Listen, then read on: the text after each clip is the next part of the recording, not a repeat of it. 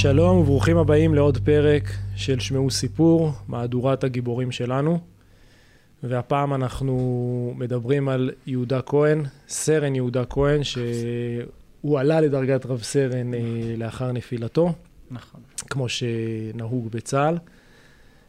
יהודה היה מפקד פלוגה בסיירת גבעתי. איתי פה היום תמיר אלון, שהוא גיסו של יהודה, נשוי לאחותו, ששמה? לאה. לאה. והוא, בין היתר הוא גם תושב עוטף עזה, אז יש פה איזה, שוב, כל המעגלים מתחברים. כמה שנים אתה מכיר את יהודה? או, מאז שהכרתי בעצם את לאה, שזה שלוש עשרה שנים, שזה בעצם מגיל שתים עשרה שלו.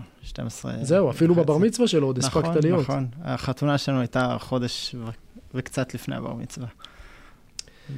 יהודה נולד, גדל בשדמות מחולה. נכון. אי שם בבקעה. צפון הבקעה. צפון הבקעה, איפה שחם מאוד. כן. תרתי משמע. בדיוק, חם מאוד, נכון, לגמרי תרתי משמע, למרות ש-ארבעים ושתיים מעלות זה איזה חם. ומשפחה, הוא בנו של ערב דוב, גילוי נאות. אני מכיר את הרב דוב, למדתי אצלו, הרב דוב הוא מומחיותו, אם זכור לי נכון, תנ"ך, היה תנ"ך, כאילו זה היה, ישבתי, זכיתי לתקופה מסוימת ללמוד אצלו, והאימא, תהילה, תהילה, ואחים, אחיות. שבעה ילדים, כולל יהודה, יהודה השישי בסדר, בין הקטנים, כן. ואתה מכיר את יהודה בעצם מגיל שתים עשרה, וזה ממש הגיל שבו הנער מתחיל להתפתח, זאת אומרת, זה אוטוטו בר מצווה, ומתחיל, נבנית האישיות. נכון, נכון. שאנחנו נתקלים באישיות בסוף, בשיאה, אבל, אבל האישיות הזאת נבנית. איפה היא נבנית? נכון, יפה אמרת את זה, שבעצם יהודה, אני ראיתי אותו בכל השלבים שלו, את כל הגיבוש הזהות, של עולם הערכים שלו, שבסוף אותו עולם מביא אותו להילחם על כל דבר, גם בקרבות שבטח תכף נדבר עליהם. גדל בבית כזה, גדל ביישוב כזה, שמאוד מעריץ את הערכים האלה, את ההתמסרות הזאת למדינה, לצבא. המשפחה היא, היא משפחה של ניצולי שואה, הסבא והסבתא הגיעו מהתופת, מאושוויץ, ממקומות באמת הכי קשים. ויהודה תמיד, תמיד, מאז שאני זוכר אותו, בקשר חזק מאוד ועוצמתי מאוד עם הדור הזה. עם הדור ההוא, שבדרך כלל אה, ילדים ונערים, אז כזה פחות אה, מוצאים את עצמם. כן, וזה המבוגרים, החופרים, או לא יודע מה, וכזה. כן, והצעיר הוא או במסך, או בטיולים עם החבר'ה. כן, ויהודה איכשהו תמיד אה, מצא את ה... את הערוץ לדור הזה, וחלב ממנו את הדברים שגם מאוד מאוד דיברו אליו ועניינו אותו, שזה המסורת והמורשת, ובכל מיני הקדשות לספרים, הוא גם ציין את זה, את הזכות הזאת שיש לנו להיות פה, להמשיך את הדור הזה, את, את, את כל הדורות האלה. ו... להרגיש חלק מהשרשרת. כן, חלק מהשרשרת, להיות שותף, להיות, ללבוש מדים של צה"ל, זה לא היה לו ברור, זה לא היה ברור מאליו, זאת אומרת, ברגע אחד של, ברגע היסטורי של כמה עשרות שנים, הוא היה במקום אחר, וכולנו, כאילו, וזה מאוד דיבר אליו, וזה מאוד חייה אותו, ונתן לו הרבה כוח, כאילו. איפה הוא, הוא למד בתיכון? אז בגיל ארבע עשרה, הולך לישיבה תיכונית חיספין, mm-hmm. למד שם ארבע שנים, ואחר כך הוא הלך למכינה באלי, לשנה, ואחרי השנה הזאת הוא התגייס, ובעצם מאז הוא בקבע עד... אותו יום שישי.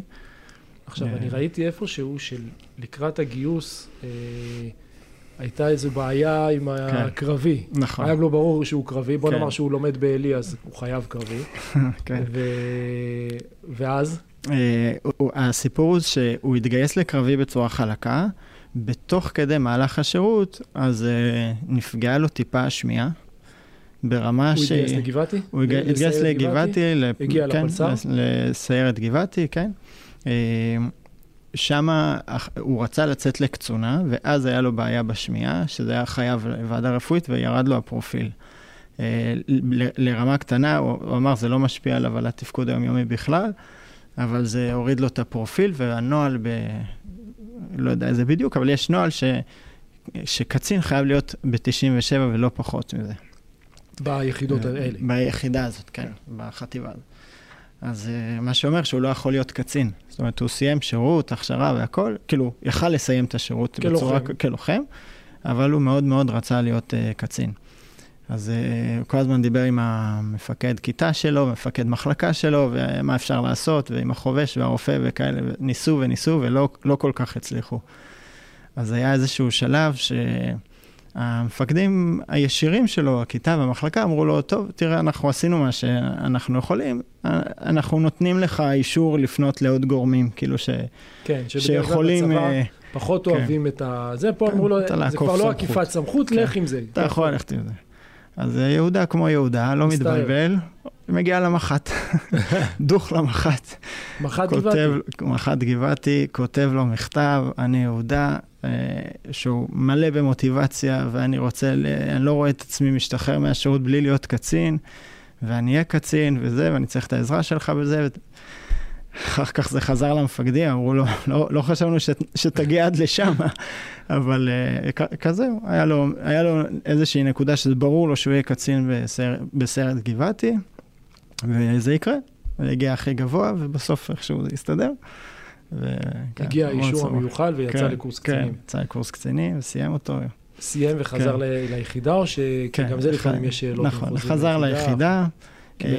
קיבל צוות, אחר כך היה לו תפקיד שהוא היה בו קצין אג"ם, כאילו זה כבר ממש השלבים היחסית האחרונים, זאת אומרת הוא היה קצין אג"ם, חל"ת, ולפני קצין אג"ם היה מ"פ בגדוד שקד, מ"פ טירונים, אחר כך קצין אג"ם, חל"ת, ומפקד על פלוגה לוחמת של פלוגת תח"ן וגבעתי כאילו. והעובדה הזאת שיהודה, כמו שאמרנו שאתה ליווית אותו בדיוק, הכרת אותו בשנים האלה, זה היה ברור שהוא הולך לשירות צבאי משמעותי? כן, כן. זאת אומרת, אני ש... קודם כל, עולם הערכים שלו זה היה ממש זה, זאת אומרת, מהילדים יש חשוב לו להיות בפולין, חשוב להבין הכל ולהכיר הכל ולהיות מחובר לזה.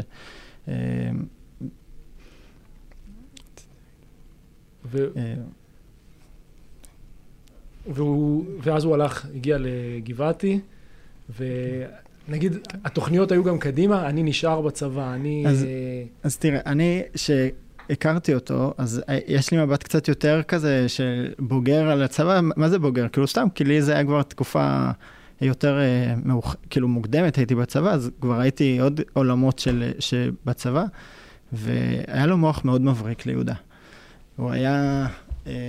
משחק שחמט ברמה ממש חזקה, כאילו. זאת אומרת, בכל מיני ליגות לאומיות כאלה, וזה היה משחק במקומות. זה אומר מוח אסטרטגי. כן, מוח מאוד חזק וכאלה. ולי תמיד הייתה איזושהי תחושה שאולי, כאילו להיות בקרבי, זה כזה לא המקום הכי ממצא שהוא מבחינת הצבא. אולי הצבא מחפש אנשים כאלה. שאפשר לנצל את המוח שלו. כן, בדברים עוד יותר. שהם אולי משרדים, אבל... כן. אבל חשיבותם גבוהה. כן, ואת יהודה זה אפילו, זה צריך היה להכיר אותו, אבל לא העזתי אפילו להציע את זה. זאת אומרת, אין סיכוי, כאילו זה לא היה משהו שהוא על הפרק בכלל, לא להתגייס לקרבי, אולי באיזו שיחה אחת זה נזרק, אבל זה באמת לא היה משהו ש... זה לא היה בר סיכוי, כאילו, זאת אומרת, הוא מבחינתו קרבי, זה היה ברור מאליו שהוא עושה את זה, והוא גם, בתחושה שלי, הוא קצת חיכה לזה, קצת רצה את זה, קצת רצה להרגיש את ה... את העולם הזה, את העולם העשייה של זה, זאת אומרת... הוא שיתף בקשיים אבל, במסלול, או שזה היה... אז תראה, קודם כל, גם המסלול שלו, מה שציינו מקודם, אז הוא לא, הוא לא התגייס לצבא בידיעה, שהוא עכשיו נשאר שם לנצח כזה. הוא כל תפקיד בחן מחדש, ראה שזה מתאים לו, שזה ממצא וכאלה. זאת אומרת, קצונה כן הייתה יעד, לצאת לקצונה, אבל ההמשך הוא... ומשם החתימות התנהלו לפי התפקידים. כל פעם השלב הבא. כן, כן. אני מרגיש לי שזה קצת כאילו מהשחמט מגיע. זאת אומרת, אסטרטגיה כזאת כדי לקבל את התפקידים המתאימים לו באמת, שבסוף מ"פ סיירת זה משהו שהוא לא כל אחד כזה מגיע לשם, ברוך השם הוא, הוא הגיע לשם בגאון, ושמח מאוד בתפקיד הזה, וחיכה גם לתפקיד הזה. כמה זמן כן. הוא היה מ"פ של הסיירת? ארבעה חודשים, משהו כזה, כן. ובבוקר שמחת כן. תורה, הוא בבית או שהוא היה... כן. בוקר שמחת תורה, יהודה נמצא בשדמות מחולה עם המשפחה, באזור שבע, שבע ומשהו, הבוקר הוא מקבל את האינדיקציות הראשונות שיש בלגן בדרום. מיד אורז את עצמו, פרידה מהירה מאמא, מאבא. אבא שלו העביר שיעור במקום אחר ביישוב, אז איך שהוא קראו לו, הספיק לראות אותו. אמר לו קצת מה, מה קורה. ואבא מאוד חשוב, לו, הוא מציין את זה ש... המילה האחרונה שיהודה אמר לו פנים ופנים, זה היה, הוא אמר לו, יש הרבה בלגן, לא יודע בדיוק, תתפללו, ואז הוא נסע. זאת אומרת, המילה האחרונה זה הייתה, תתפללו. אני נוסע, אתם תתפללו. כן, תתפללו, אתם תחזיקו את העולם הערכי הזה של התפילות והתורה, ואנחנו נהיה בחזית. שדמות מחולה זה רחוק מאוד מעוטף עזה. זהו, לאן הוא נוסע? מי כמונו יודע, הוא נוסע תוך כדי, הוא נוסע משם ל... מה שאנחנו מבינים ככה, להשלים את הפרטים עד הסוף ממש אין לנו, אבל הוא נוסע, תוך כדי הנסיעה הוא כבר עושה הכל, מדבר עם מפקדים שלו, חיילים שלו והכל, מקפיץ, כל מי שיכול להגיע לנקודה הזאת, לנקודה הזאת וכאלה. עובר במשמר הנגב, לבסיס של גבעתי, אוסף ציוד, עובר בסדרות, רואה מה קורה בסדרות, ושם מפנים אותם לנחל עוז, וכל זה בעשר וחצי הוא כבר בנחל עוז. זאת אומרת, זה שלוש, באזור עשר וחצי, חצר הוא כבר בנחל עוז, שבשגרה זה אזור השעתיים וחצי נסיעה. אני פגשתי אותו בתוך כדי המלחמה. אני עושה מילואים באיזשהו בסיס בדרום, ופתאום אני רואה טלפון מיהודה, שמחתי, הוא אמר שהוא בדיוק באזור, והכניסה הקרקעית עוד לא התחילה, אז היה כזה אימונים, והיה לו טיפה זמן. זה היה השלבים או שעוד היה אוויר. כן, שבדיוק. אז... כאילו ישב... אחרי הטראומה הראשונה, כן, כבר כאילו... כן, לקח איזה שלושה שבועות, נכון. זה... אז היה בערך שבועיים אחרי, ממש שבועיים אחרי תחילת המלחמה, שבועיים לפני שהוא נהרג בערך. פגישה לא ארוכה, באזור החצי שעה, משהו כזה, ישבנו, אכלנו, דיברנו, צחקנו והכל. שמה אני... אני, אני נזכר בזה בדיוק בגלל הסיפור, אז אני מנסה טיפה לחלוב ממנו מה קורה בנחל עוז.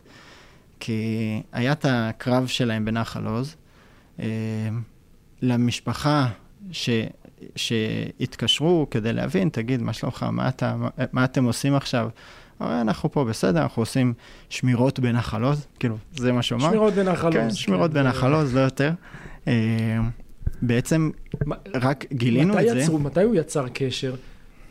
בימים הראשונים, זאת אומרת, אוקיי, היה את היום, את יום החג ששם הוא לחם, כן. במוצאי החג הוא, הוא התקט... היה איתו איזה אז, קשר? אז ש... סך הכל באותה תקופה היה איתו קשר, זאת אומרת, אפילו כמעט תמיד היה איתו קשר, אני לא אגיד יומיומי, אבל די רציף, בטח עד הכניסה הקרקעית, וגם בכניסה, אז כזה פה ושם הודעה וכאלה. מ"פ, אז הוא היה עם טלפון וכאלה. אז אתה אומר למשפחה, הוא אמר, שמורות? כן, אני בסדר, כן, כזה. אה, בנחל עוז. אז בנחל עוז, כן, הוא אמר, אנחנו בשמירות וכזה, כאילו, חשבנו שכזה, בסדר, נגמר, הוא, עכשיו הם תופסים שם קו או משהו כזה. ואז בעצם הצבא ביקש, ככה הבנו מיהודה אחר כך, זאת אומרת, פתאום אנחנו רואים כתבה בוויינט, של שלושת המ"פים של סיירת גבעתי, שמספרים מה היה שם, ואז אתה קולט, בונה, זה... זה אותו ילד בן שתים עשרה. השמירות זה קרבות. זה חתיכת קרבות, עשרות מחבלים, נס שאף אחד שם לא נפגע וזה, זה פחד אלוהים, ראה את כל מה שראה וחילץ משפחות. כתב אחר כך באיזושהי התכתבות, הרגשתי ממש כמו מבצע אנטבה. ולנו כלום כאילו לא מספר. באותו פעם שאני נפגשתי איתו, זה היה כבר אחרי הרעיון, אז כאילו קצת לא היה לו מה להסתיר. בואו, בואו נפתח את זה. כן, בדיוק. גם אז אמא שלו שאלה אותו, מה, שראינו ברעיון, מה, כאלה. אז הוא עושה, כן, פשוט הצבא ממש ביקש, נתראיין, כאילו מבחינתו, יש מצב שהיינו יודעים את זה רק בשבעה, לצערי, משהו כזה. אבל הוא מספר לי, הוא כן מספר לי על ההתארגנות, כזה היינו בבוקר, ושלחו לי זה, והמגד התקשר וכאלה זה, ונסעתי ממש כמו משוגע, עד לדרום, ותוך כדי אני עושה טלפונים, ומנסה לארגן את הכוח. ברגע שהוא מתחיל להגיע בסיפור לאזור הזה של נחל עוז, זה כזה והגענו לנחל עוז, זה כזה, והתארגנו וזהו, עכשיו אנחנו מתאמנים לזה, כאילו ככה. כאילו חלק העיקרי הוא משמיט אותו. כן, כאילו עזוב אותך, יאללה, דבר הבא, אתגר הבא. ואחד מה... סיום שלב, סיום אחד מהקורסים שהוא עשה, אז הוא כתב כזה בפייסבוק איזושהי הודעה, סוף קורס, סוף, סוף אתגר, השלב הבא, עכשיו האתגר הבא. כאילו כזה הוא היה. סיימנו עכשיו, בלי לעשות רעש. כן, היה עכשיו, אתגר, כן. כמו שיש אתגר לסיים טירונות והיה ועברנו, כן. אז היה אתגר של בלי להתעסק בזה, כן, של... בלי להתעסק בזה, בלי... בלי אגו, בלי לנפח את עצמו של כאילו וואו מה עשיתי. כשבוא נשים את הדברים על השולחן, זה יום של הצלת חיים בנחל עוז. ממש ככה. זה הצלת אנשים מביתם, ממש ממש. כן, כן, ממש ככה, וברוך השם, בנחל עוז לצערנו יש כמות של בערך עשרה הרוגים, חמישה חטופים, אבל נחל עוז זה בין בארי לכפר עזה, שזה שני יישובים שחטפו משני הצדדים. ברמות הרבה יותר קשות וכואבות, ואמרו לנו, לנו תושבים מנחל עוז, זאת אומרת שבעצם מה שהציל אותם זה חבר'ה כאלה, מ"פים כאלה כמו יהודה, שלא יותר מדי מתבלבלים בשטח ומחכים להנחיות וזה, יש להם איזשהו כוח, זהו, ופועלים איתו. התארגנו על כוח כאילו מאולתר בדרך וקפצו פנימה. כנראה גם, ככה גם המח"ט לשעבר שהיה אצלנו תיאר את זה, כאילו זה ממש נראה שהיה שם איזושהי אסטרטגיה. לא יודע בדיוק את הפרטים להגיד לך, אבל כאילו, זה שהוא היה אסטרטגיה גם בחיים, גם בשחמט, זה כאילו היה נראה שזה גם בא לידי ביטוי שם. זה הרגע זה שאפילו בקרב לדעת טיפה כאילו להסתכל מלמעלה ולסדר את הכוח. איפה הם, איפה אנחנו, בדיוק. ובמהירות, זאת אומרת, לא עכשיו יום לתכנן או משהו כזה או שעה. זה בחלון זמנים, אני לא מבין איפה זה נכנס. זה תוך כדי ירי, רקטות, ירי מקלעים, הכל מסביב וזה. ממש ככה. ואולי גם בתים, זאת אומרת, מחבלים בין הבתים. כן, ממש ככה. וברוך השם, לכוח של יהודה לא נפגעו אף חייל, זאת אומרת, הם היו שלושה מ"פים עם בערך מאה חיילים שהצליחו להגיע. וסימו בנחל עוז בלי נפגעים. מכוח גבעתי לא נפגעו, כן. ברוך השם. אז הגיעו אליכם, בשבעה הגיעו תושבים מנחל עוז, זה היה... נכון, זה היה מפגש מאוד מרגש, מאוד עוצמתי. בעצם, אתה יודע, אנשים שבאים ואומרים, שמע, בן שלכם הציל אותי, זה לא סיפור. זה החיים, זה האיש, כאילו, זה הילד, זה האבא, זאת האמא. והם מספרים את זה, אתה מצד אחד מרגיש שהם מספרים על איזה דמות כזאת מיוחדת, גבוהה, גיבורה, שקוראים עליה בספרים. ומצד שני, זה יהודה, יהודה כאילו, יהודי קראנו לו. כן, ראו שם משחק עם האחיינים, משתולל איתם, ו... ומדברים בשולחן שבת, ועוברים לספה, וזה, ופתאום אתה קורא, בוא נע, אשכרה זהו, זה לא... ואז נגמר היום ההוא, מן הסתם הם נמצאים שם עוד כמה ימים בהבטחה של העוטף, ונכנסים קצת לשגרה של סוג של אימונים, הכנות, לכניסה הקרקעית, כשברור שסיירת גבעתי בפנים, זה לא, זה ברור שזה, שזה הולך להיות, כולם דיברו על כניסה, זה היה ברור שיש כניסה, וברור שסיירת גבעתי שם. נכון. ואז מן הסתם, כשמגיעה הכניסה הקרקעית, הם נכנסים. כן. והדאגות הן ממשיכות ויושבות. ודאי, ודאי. מצד אחד גם פה היה לנו איזה דיסוננס כזה. מצד אחד בשכל, אז אני לפחות מאוד מבין מה זה אומר מ"פ בסיירת גבעתי. סיירת זה הראשונים, מ"פ ועוד אחד כמו יהודה, הוא לא ייתן לאף אחד אחר כאילו להיות לפניו, וודאי שזה יהיה שם. ומצד שני, איזה ביטחון כזה, כי אתה מכיר גם את יהודה, אז כאילו, ברור שהוא יחזור, וברור שהוא יעשה את זה, כאילו, זה ברור שהוא יהיה איתנו, כאילו, אחר כך, כזה, מתוך ההיכרות איתו, אפילו באותו פגישה שהייתה לי, היה לי ברור שאנחנו, כאילו, נשלים כזה את השיחה, והיה לנו הרבה כאלה שיחות, הפרטים שהוא עוד לא סיפר, על התפיסה הביטחונית הישראלית, כאלה דיונים כאלה, בשולחן שבת, וכן, והמודיעין, והממשלה, וזה, ופה ושם. והיה לנו, חש... כאילו, אתה יודע, אמרתי לעצמי, בסדר, עכשיו הוא ממהר, הוא עוד חצי שעה כבר אוספים אותו וזה, אז נדבר על זה, כזה, זה בעצם הייתה הפעם האחרונה ש...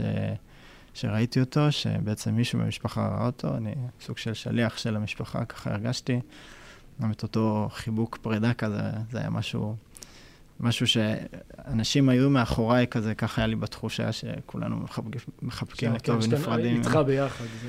כן. ועכשיו הם נכנסו לעזה, די בהתחלה היה נמר שספג, נמר גם של הפלסר. לא של הפלסר, של גבעתי, כן. שזה בעצם היה אירוע עם עשרה, אולי אחד עשר נופלים. לפני כן גם היה... וגבעתי בחזית לגמרי, זה ברור. לגמרי, גם לפני כן שני חיילים שלו נהרגו. לא, לא שלו, שני חיילים בסיירת. והוא מודיע, מצליח להודיע לאמא שלו, לתהילה, ש... שיש בח... יהיה בחדשות שני ההוגים, אצלו הכל בסדר, לא לדאוג כזה, ו... אה, כן, אבל זה מאוד, אותי זה הכניס כזה, ל... בואו, זה לא צחוק, כאילו. זה... כן. זה לא צחוק, ואני יודע שהוא כזה, שהוא לא יהיה מאחורה בשום מצב, זאת אומרת, הוא יהיה עד הסוף מקדימה, ומתפלל עליו ועל כולם. ו... מה אתה יודע כן. על הקרב שבו הוא נפל? אה, אז יש... כמה גרסאות, כאילו אין עדיין תחקיר כזה מלא, וכן, גם אנחנו לא עד הסוף, נראה לי בתחושה לא לחוצים על זה גם, בסוף התוצאה ידועה. בגדול היה שם שני בתים, אחד בסמוך לשני, בית אחד היה יהודה והצוות שלו. איפה זה בעיר עזה כבר? או שזה צפון מערבית של עזה, או שזה מערב בית לאיה, תלת אטרה, האזורים האלה. צפון okay. הרצועה, צפון מערב הרצועה. אז יהודה בבית אחד עם חיילים שלו, ובית שסמוך אליהם הוא בית שנקרא ירוק, זאת אומרת, ככה הסבירו לנו שהוא מטוהר, כי נכנסו אליו כבר חיילים ותיארו אותו ובדקו שאין שם אף אחד. עכשיו, כל הפרטים הם לא עד הסוף, יכול להיות שזה יהיה דיוקים בהם כזה, שנדע אותם בהמשך, אבל בגלל זה כרגע. אחרי שהבית מתואר, כן מזהים איזושהי תנועה לא ברורה, כן חשודה, לא חשודה, מחליטים לבדוק מה זה, מה, מה הדבר הזה, אז יהודה עם כוח של ארבעה לוחמים הולכים לבדוק את זה, ושם בעצם חיכו מחבלים. שנכנסו לבית מכניסה אחרת, מפיר מנהרה, צמוד לבית, אבל מחוץ לבית.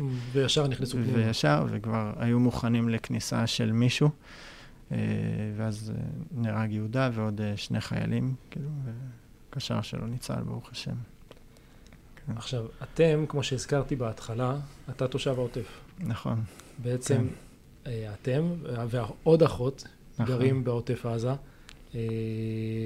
שזה... יהודה נלחם, זאת אומרת, הוא נלחם בשביל כל עם ישראל. נכון. אבל יש את המעגל היותר קרוב, שזה נכון. ממש תושבי העוטף, אה, הוא זינק לנחל עוז, אתם באזור אה, אחר, טיפה יותר נכון. מרוחק, טיפה שפחות אה, ספג ב, כן. באירועי שמחת תורה. מאז אתם לא שם. נכון. אה, מאז בעצם, אתם בשדמות. נכון. אה, בעצם... אה... המשפחה של יהודה זו משפחה מאוד מאוד ערכית, היא מאוד uh, מחוברת לערכים, מחנכת לערכים, אין, uh, אין, אין ספק בזה, כל מי שפוגש רואה את זה. Uh, יהודה לחם, שלושה, ש- שלוש אחריות שלו בעצם uh, גרות בעוטף, uh, שניים בבני נצרים ואחת במושב זימרת, שזה כבר ממש קרוב לנחל עוז. נכון, זה הכיוון של כן. אופקים. אזור נתיבות, נתיבות ובין נתיבות נכון. לסעד. כן. כפר מימון. נכון, כבר... באזור הזה, ונחל עוז זה טיפה... מערבית, יותר קרוב לגד. כן, זו תחושה מאוד של, כאילו, בסוף התחושה היא תחושה לאומית, זאת אומרת, יהודה חיבר אותנו לבעל כוחנו להיות משפחה שמחוברת לעוז הלאומי, זאת אומרת, לעם ישראל, לגיבוריות של עם ישראל. בטח שזה מאוד משפיע, שגם, כאילו, אתה יודע שבה... שהוא דאג לכל תושב ותושב שהוא יחל בעוטף ונלחם, וזה שהוא נהרג זה למען כל, כל המדינה, כאילו... זאת אומרת, יש את השילוב הזה אצלו, אני שם לב של הגבורה הבלתי מתפשרת והצניעות הבלתי מתפשרת. כן. הצניעות הזאת באה לידי ביטוי בעוד מקומות, חוץ מכזה הצבא ונחל עוז, אז... סתם, הוא היה אוהב ללכת ביום כיפור למכינה באלי. אז שנה ראשונה, שנייה, לאט לאט הוא מתקדם בדרגות הפיקוד, וחבר'ה צעירים... נעווסך מסביב. כן, ואומרים, וואו, מגיע הקצין, מגיע זה, וכל פעם הוא מתעלה בתפקידים שלו. צוות אחרי זה. כן, אז הוא מחליט החלטה מאוד פשוטה. ביום כיפור עושים תענית דיבור. אני בא, אף אחד לא מדבר איתי. כן, תענית דיבור, לא מדברים מתחילת הצום עד סופו. לא מדברים, נגמר, הולכים הביתה שלו. כן, אף אחד לא ככה, כל פעם אמרנו מישהו שהוא היה בא, הראה לנו את זה על המדים, שכזה, כאילו שהוא היה שם את החגורה של הנשק על הדרגות, ובצד השני את התיק על הדרגות, ואז כאילו הוא היה מגיע לביקורים קצרים כאלה, לא יודעים בדיוק מה הוא ומי הוא, כן. וזה כאילו תמיד הצניע את עצמו, ו... זה קטע, כי גם, ב... גם בצבא אז מספרים על זה ש... נגיד, כל מיני, נגיד מק מחפש חייל שלו ולא מוצא, אז יש מצב שהוא משחק שחמט בחדר של הממפה עם יהודה בעצמו. שאני וואו. כאילו, אני בצבא שלי... בשלבים האלה זה סוג כן, של מישהו כאילו, אתה לא מסתכל עליו. בטח, אני לא... כאילו, קיצר, זה, זה עולם אחר לגמרי, והוא אומר, כן, מי שרוצה ויש לי זמן שיבוא, צריך, נשחק ש... ביחד שחמט, הוא אוהב שחמט, זה... אז... ומנצח, כן, מנצח. ו... כן. כן, אז, כאילו כל הדברים האלה בעצם, הוא, הוא אף פעם לא החזיק מעצמו, זאת אומרת, הוא לא, אף פעם הוא לא כאילו אמר מה אני, אז צריך, ההערות הפיקודיות שלו היו על זה שאין לו מספיק דיסטנס עם חיילים. כאילו כזה היה, פשוט מחובר לחיילים, יש לי חיילים, אני איתם. מקצוענות, מה שצריך עד הסוף. ממש ככה. אבל, הוא... אבל מה שמעבר הוא לא, לא חובה, כאילו מה שלא חובה לא... כן. הוא נפל ביוטט בחשבן, ששמחת תורה זה היה טיפה פחות מחודש. והוא לא היה בבית מאז שהוא יצא עד, עד, עד שהוא נפל. ופתאום קולטים שרגע, אבל יש ביקורים, ויש כאלה שיוצאים לאפטר, גם קצינים, גם מפקדים בכירים. קופצים לערב, נכון. קופצים. האמת היא שאצל יהודה היה לי ברור שהוא כאילו... אין, חיילים שלי בעזה, אני לא, אני לא יוצא כאילו, אני לא עוזב, כאילו, לא יכול לעזוב אותם. אז גם אם יש מישהו מחליף, זה... ברור שהמערכת יודעת uh, להתמודד עם זה, אבל מהבחינה האישית שלו, יש לי חיילים, אני לא, לא יכול לצאת עכשיו, כאילו. כן. אני איתם, עד הסוף איתם. אני עכשיו יושב לי בבית כש... כן. כן. טוב, הזכרנו את שדמות מחולה, אז אנחנו נזכיר גם שבעצם יהודה, אה, הוא... יש שלושה נופלים משדמות, ממש באותו, באותם ארבעה ימים, ובאיזשהו אופן גם בשלוש גזרות שונות. יהודה שנפל בגזרת עזה, והרב נהרן שנפל בצפון, בצפון היה שם עם טנק, שריון, נכון? טנק, כן. טנק, נכון, כן. ואלחנן קליין, כן, שאומנם הוא כבר לא גר בשדמות, אבל הוא בן שדמות. כן. שנפל בשומרון, הוא היה בדרך חזרה ממילואים, זאת אומרת שלושתם מלמדים, ובשלוש גזרות מהן סוג של, אמרת שבשדמות חם ולא רק, כאילו חם, ולא רק בטמפרטורות, גם בלב, ויש שם איזה, אני בהיכרות האישית שלי, איזשהו חיבור אמיתי למדינה, בכל מקום, זאת אומרת, שדמות מחולה זה כאילו התנחלות מבחינת החוק, מבחינת זה, קווי שישה אחרי קווי שישים ושבע זה, אבל היא לא התנחלות באופייה, יש שם משהו טיפה אחר בסוג, זה, זה איזשהו מקום אחר, אולי זה האוויר הזה של הבקעה אחרת, טיפה סוף העולם הזה גם באיזשהו אופן יגידו. אז בהחלט יישוב קטן ששילם מחירים גבוהים עבור העם, עבור המדינה. נכון. מה נאחל לך? לך, למשפחה, כן, לך ולמשפחה. עכשיו אני אגיד לך את הקאץ', שכל מי שאני שואל אותו את זה, זה תמיד הופך להיות, נאחל לנו שנהיה מאוחדים, וזה כאילו, זה עובר אוטומטית אצל כל האנשים שאני שואל אותם את זה, שזה תמיד מדהים אותי, כי כאילו, לא שאל, אני אומר להם, אבל לא שאלתי את זה, שאלתי, מה נאחל לך? לא שאלתי לך מה אתה מאחל למדינה, מה נאחל לך ולמשפחה, להורים, לאחיות, לאחיינים? טוב, לא התכוננתי לזה, אני כן אגיד על זה כמה מילים. יהודה נפל, וזה... לפעמים זה נראה שלא, זה לא שיש לנו חור בלב, אלא זה שיש לנו לב עם חור. זאת אומרת, זה כל כך, כל כך, זה כל כך, כל כך קשה. באמת, זה כאילו, זה, כאילו, זה, זה, זה אח, ממש אח, כאילו, זה, ואח, וחבר, וכולם אהבו, ובאמת, באמת, זה לא נתפס. ואנחנו עד, כאילו, אני לפחות עד היום כזה חושב שאולי, כאילו, נסיים את הפודקאסט, ואז אני, כאילו, אלך, ואז, והוא פה, כן, כאילו, לא באמת תופס את זה. וכנראה גם, אולי אף פעם לא נתפוס את זה עד הסוף, אני לא יודע. והכאב הוא גדול. ויש משהו מעניין בדבר הזה שנקרא כאב, שיש המון תכונות שהן הפך של אחת של השנייה. אדם שהוא שקט, אז הוא לא רועש, אדם שהוא עצוב, אז הוא לא שמח, אופטימי, לא פסימי וכן הלאה. וכאב, אם נחשוב על היד שלנו, נגיד, אז אם יש לי שם כאב, אז אני מרגיש אותו. אבל אם אין לי כאב, אז אני כאילו לא מרגיש כלום. לא, אין לזה הפך. Mm-hmm. כלומר, הכאב הוא יכול לחיות בעולם בצורה לבד. הוא לא, הוא לא מפריע לאף אחד אחר. כאילו, אף אחד אחר לא, אם יש אותו, אז אין כאב. אין הניגוד, כן. אז אפשר להיות כואבים ועצובים, וכואבים ומיואשים ומדוכאים. ואפשר גם להיות כואבים ושמחים, וכואבים ומלא אופטימיות, וכואבים. כאילו ומלא... את ההפך אנחנו נקבע. מהו ב- ההפך? כן, כן. ולהיות כואבים ומלא גאווה על מישהו, על משהו, על הערכים שלו. ואתה שואל מה אני מאחל לעצמנו, אז המקור של יהודה הוא, הוא, הוא בנה עולם ערכי מאוד מאוד רציני וחזק, שאתה יודע, לקח אותו עד הקצה. והעולם הזה זה עולם שהוא, הזכרנו את היישוב, הזכרנו את המשפחה, ו, והשואה שכאילו מאוד מאוד, הוא היה מחובר אליה, לא עוד לשואה עצמה, גם לדמויות שאותו סבא, סבא חיים, הוא היה בשואה והוא היה גם קצין בצהל בסוף, זאת אומרת, מאוד מאוד דיבר. הוא ממש ואת השואה ותקומה. כן, כן. וזה מאוד הבית מדרש, שהוא היה מאוד מאוד מחובר אליו בעלי, כל רגילה, כל ביקור, בתפקידים ממש בשנה האחרונה, זה היה בין הקצין אג"ם למ"פ, היה לו שלושה חודשים של חל"ת בין תפקידים, אז הוא קבע יום בשבוע אני במכינה. כאילו שאר הזמן אני עובד להנשמה, עבד בחקלאות ברפת, לא היה חסר לו כאילו בשביל הכסף, רצה להרגיש ככה את האדמה, את, כן. ה, את, ה, את היישוב, לחזור לאנשים של היישוב, להיפגש איתם יום יום. ו... אבל ו... יום בשבוע הקדיש כן, לה... יום ברוח. בשבוע היה, היה ברוח, היה במכינה, והתחושה שלי שזה מה שבסוף יחיה אותנו ויעצים אותנו ויגדיל אותנו, וראינו את זה אצל יהודה. איך החיבור הזה למסורת, לאותם ספרים, ש... שבעצם מגדירים את היהדות, ושבזכותם אנחנו פה, ואותם רבנים, שהוא היה איתם בקשר, גם רבנים מהתיכון, הוא היה בקשר, כל שנה התקשר להגיד שנה טובה, ו...